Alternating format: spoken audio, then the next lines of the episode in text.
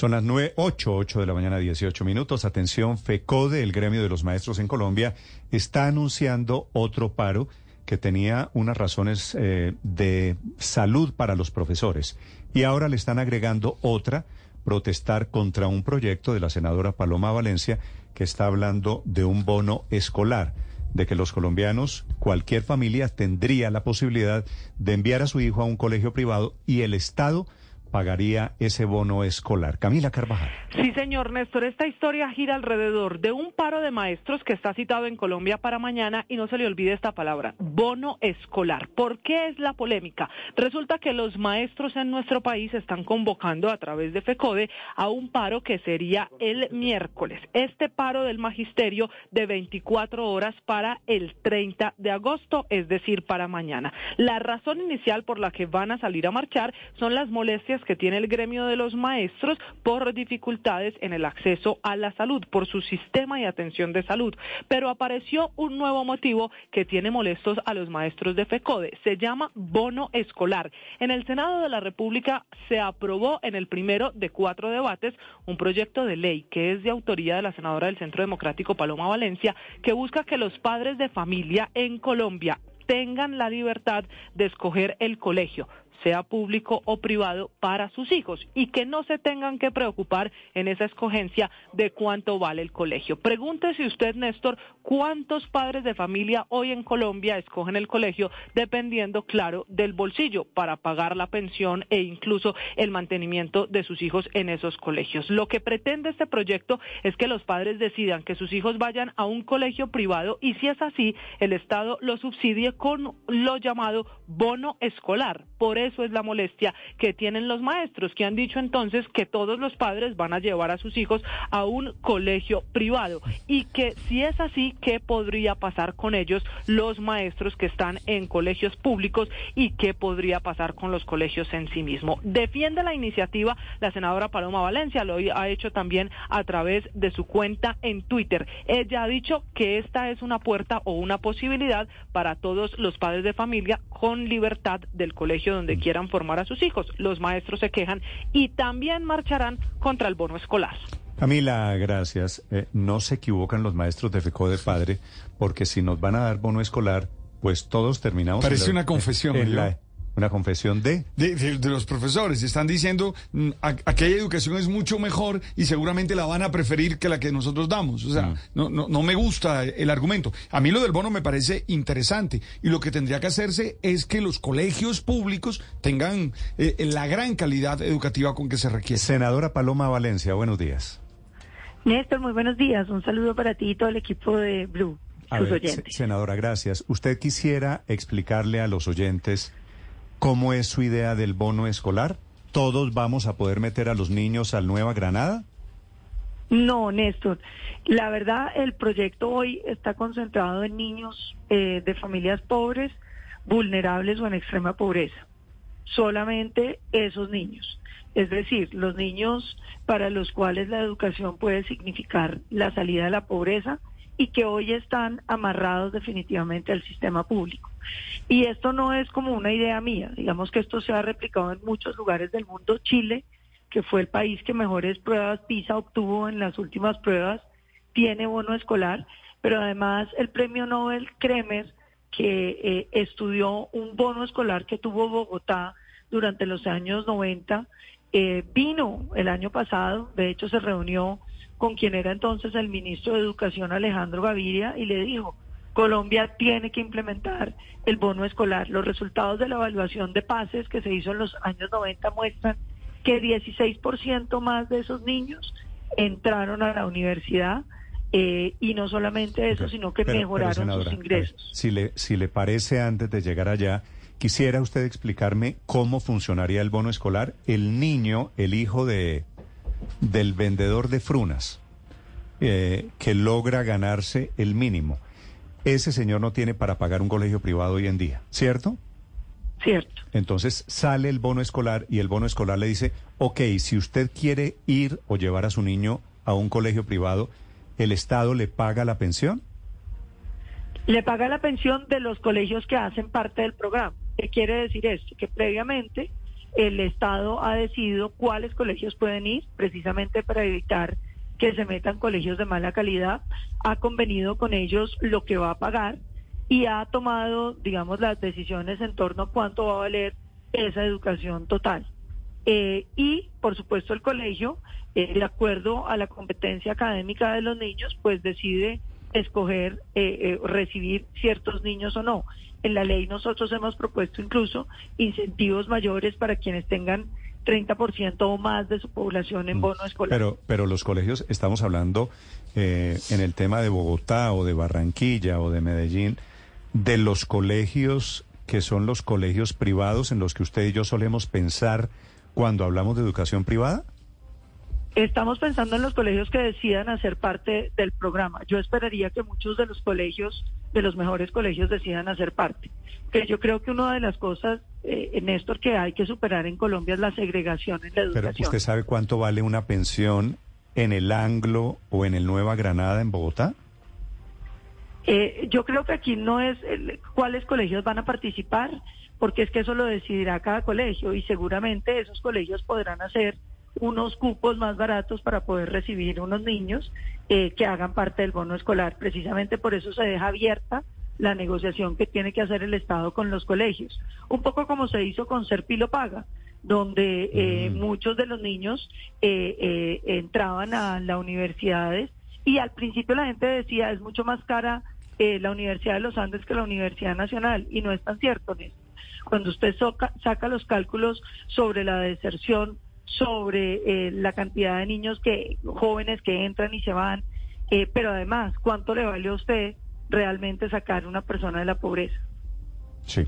Eh, ya, ya que usted menciona el ejemplo, la comparación de ser Pilo Paga, le he mencionado dos colegios en Bogotá, pero está el, el italiano, el francés, el andino, colegios que tienen un bono de ingreso que usted tiene que pagar una plata por meterlos y después una alta suma mensual.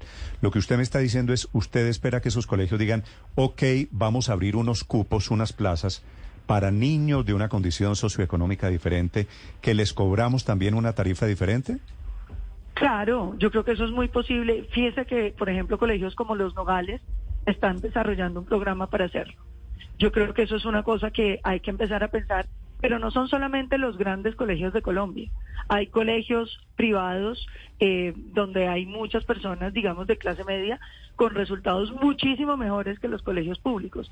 Aquí de lo que se trata es de darle oportunidad a la gente de estar un nivel por encima de lo que pueda estar, dos niveles, o lo que su, digamos, su, su intelecto y sus capacidades eh, y su disciplina les permitan. Yo lo que creo, Néstor, es que cuando uno está ante un reto, de una población que todavía sigue siendo el 30% de pobreza, tiene el reto de la revolución de la automatización que se nos viene. Eh, usted tiene que pensar en formas muy agresivas para poder hacer incluyente esta sociedad. Y tal vez lo más incluyente que uno puede hacer es permitir la mejor calidad de la educación posible para quienes están en los estratos más pobres de la sociedad.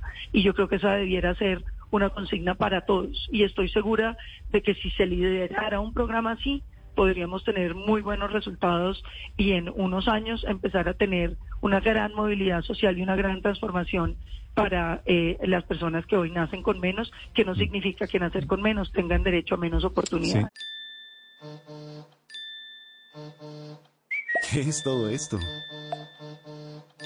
¿Es en serio? ¿Quién me manda tantos mensajes? Ok, tengo que chequear esto.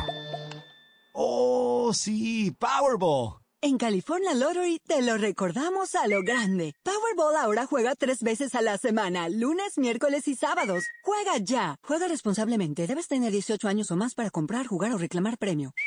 Llegó algo nuevo a Marshalls. Nuestro equipo de compras consiguió ofertas increíbles en pantalones de moda, como jeans de diseñador, cargo, bota ancha y más. Desde solo $19.99. Ven a ver lo nuevo en Marshalls. Llévatelo bueno. Los precios son representativos. Precios reales en tiendas y online. Ya, que usted menciona y hace la comparación con Serpilo Paga, déjeme hacerle una pregunta política.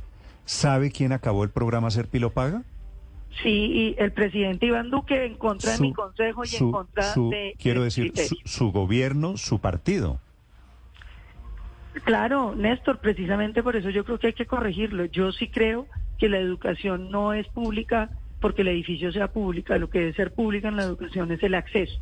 Y nosotros tenemos que avanzar en que la gente tenga derecho a estar en donde su talento, su capacidad, su disciplina se los permita. Y yo creo que la plata que usted gasta en transformarle la vida a esos niños es eh, maravillosa. Cuando usted empieza a ver los resultados que hoy hay de ser Pilo Paga en términos de cómo transformaba los colegios públicos de donde salían los serpilos, eh, cómo eh, cambiaba las dinámicas sociales de esas comunidades.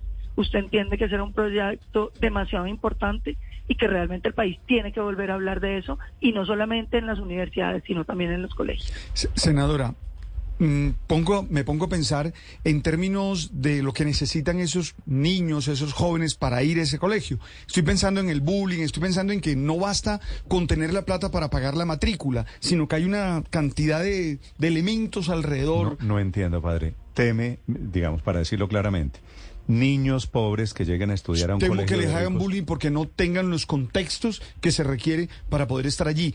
¿Cómo enfrentar eso, senadora? Yo creo que eso lo vivieron mucho las universidades eh, que empezaron a tener niños jóvenes que venían de bajos estratos, porque es que yo creo que es una educación para los dos lados. No es solamente que los niños con menos recursos llegan a la universidad, eh, sino que los niños de más recursos por primera vez tienen contacto con personas que no tienen su mismo ingreso. Creo que la diversidad económica en, dentro de las universidades es muy importante porque los educa a todos. Y creo que ese es un reto, por supuesto que es un reto. Yo creo que en los colegios es mucho más fácil porque los niños están desde más chiquitos y entonces las amistades se consolidan sin esas barreras que después va creando una sociedad elitista como la nuestra. Pero yo creo que precisamente eso es lo que uno tiene que cambiar, porque Colombia necesita entender que los ciudadanos valen por lo que son, por lo que hacen, por lo que se esfuerzan, por los resultados que tienen y, y no por cuánto nacen. Claro, valen por lo que uno se esfuerza, senadora, pero también uniformes, libros, comida. Le pongo un ejemplo, el suéter unisex en el colegio uh, anglo-colombiano en estos momentos cuesta 132.100 pesos. El suéter, el buzo de colegio con el escudo.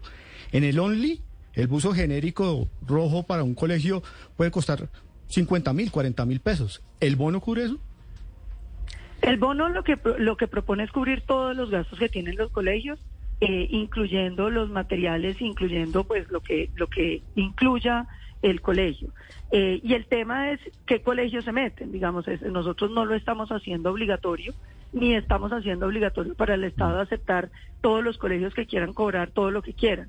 Lo que se necesita es empezar a generar una transformación de la educación. Mire, en Chile, por ejemplo, el bono escolar ha dado unos resultados increíbles. Tanto así que Chile sigue siendo el primer país en los resultados de pruebas PISA, mientras nosotros aparecimos en esta prueba de cuartos o quintos, eh, con un déficit, por ejemplo, en matemáticas eh, bastante grave, porque salimos de los peores en el planeta. Pero no solamente eso, yo creo que hay experiencias de, del bono escolar en muchos lugares del mundo con resultados sobresalientes, que no me los estoy inventando yo, que los han medido premios Nobel de Economía y que los han medido académicos con toda la seriedad.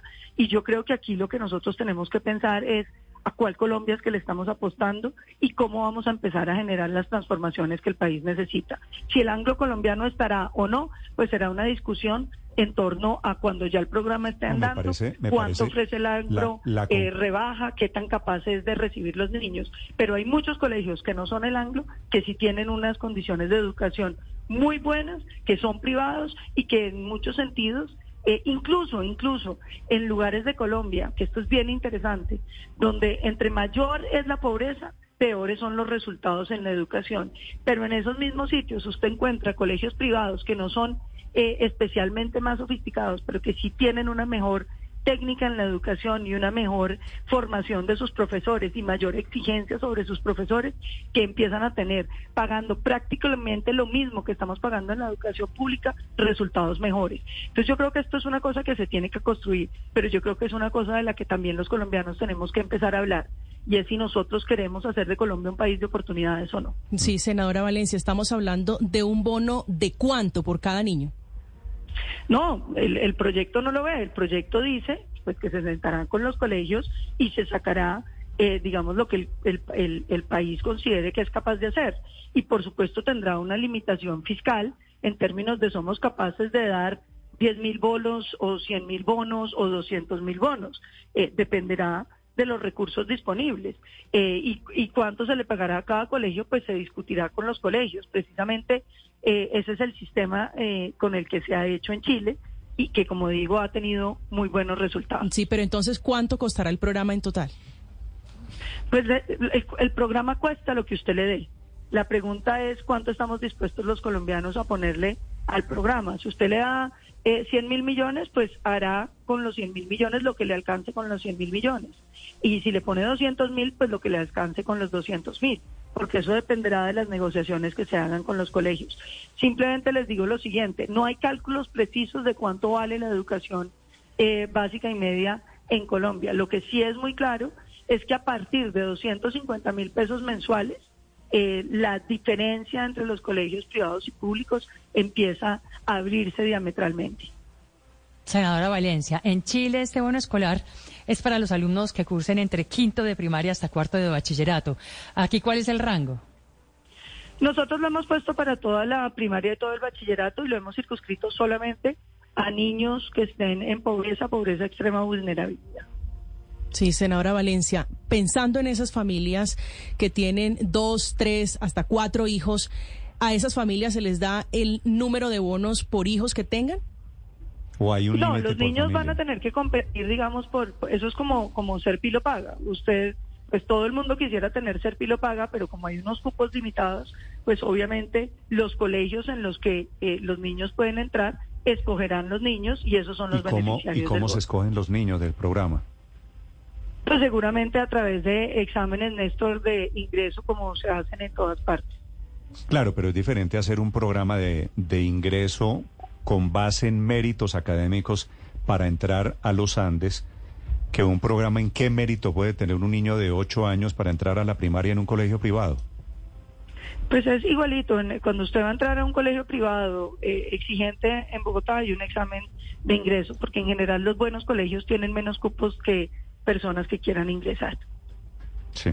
que eso eh, lo tienen ya muy establecido. Entiendo. Senadora, una pregunta final. Los señores de FECODE, como usted acaba de escuchar, del gremio de maestros, están bravos con usted y dicen que esto va a marchitar la educación pública en Colombia. Su respuesta. Primero, no marchita la educación pública, como la educación pública no se marchitó por ser pilo pago. Lo que sí es que le cambia la vida de manera definitiva a muchos niños. Y yo creo que la educación pública hay que cuidarla. La educación pública merece cuidado, pero también merece más esfuerzo, porque uno encuentra muchos colegios públicos simplemente haciendo lo mínimo y como tienen clientela fija no se esfuerzan. Yo creo que hay que imprimirle eh, más competencia a la educación y hay que lograr que la educación mejore. Es que de la educación depende el futuro de muchos colombianos. Eh, y con una educación mala, pues su futuro empieza a tener eh, muchas fallas en el futuro. Yo creo que ahí nosotros tenemos que ser mucho más serios. Por ejemplo, la evaluación de los maestros. Aquí la reforma de Gustavo Petro está pensando en eliminar las pruebas de Estado para que sea imposible evaluar la calidad de los colegios. Aquí nos hace falta evaluación de los profesores, pero no en torno a cuántos saben o cuántos títulos tienen, sino al rendimiento de los niños en la materia en la que ellos se les están enseñando. Mm. Es decir, si usted presenta unas pruebas eh, saber y los niños les va mal en matemáticas, el profesor de matemáticas es el que tendría que ser revisado. Eh, si les va bien en química, pues ese es el profesor que usted debería premiar con eh, mejores ingresos y con mejor formación. Yo creo que aquí nosotros no podemos tener simplemente un discurso de defensa de los eh, derechos sindicales de los maestros, sino un discurso sobre la calidad de la educación que merecen los niños colombianos. Hay que